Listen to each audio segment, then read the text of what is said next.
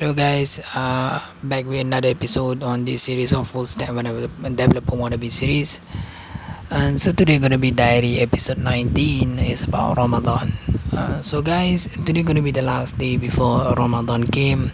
Tomorrow once maghrib hasn't been shouted, then that will be the starting of Ramadan so in today's episode i basically want to wish all muslim people out there to have a very great ramadan this year especially to all women that finally able to and been given an opportunity to participate and fast for the whole month of ramadan. God bless you guys.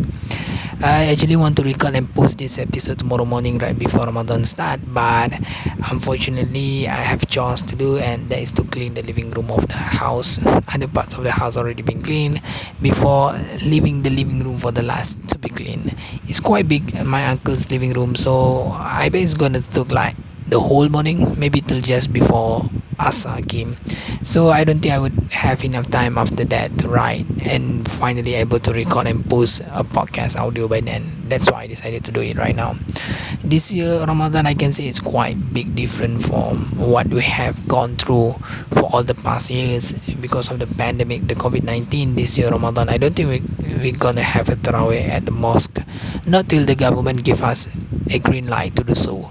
Uh, that's true also for the bazaar ramadan i'm afraid our mco movement control order in malaysia still in effect that will last till 28 april if i'm not mistaken. After that we don't know whether the government to give our permission uh, give, gonna give permission for people to have Tarawih or Bazaar Ramadan or not. As for now, what we have been told, there might be there might be no Tarawih or Bazaar Ramadan, and maybe even Hari Raya Happy Idul Fitri we, we just have to wait and see what's the government gonna tell gonna tell us next.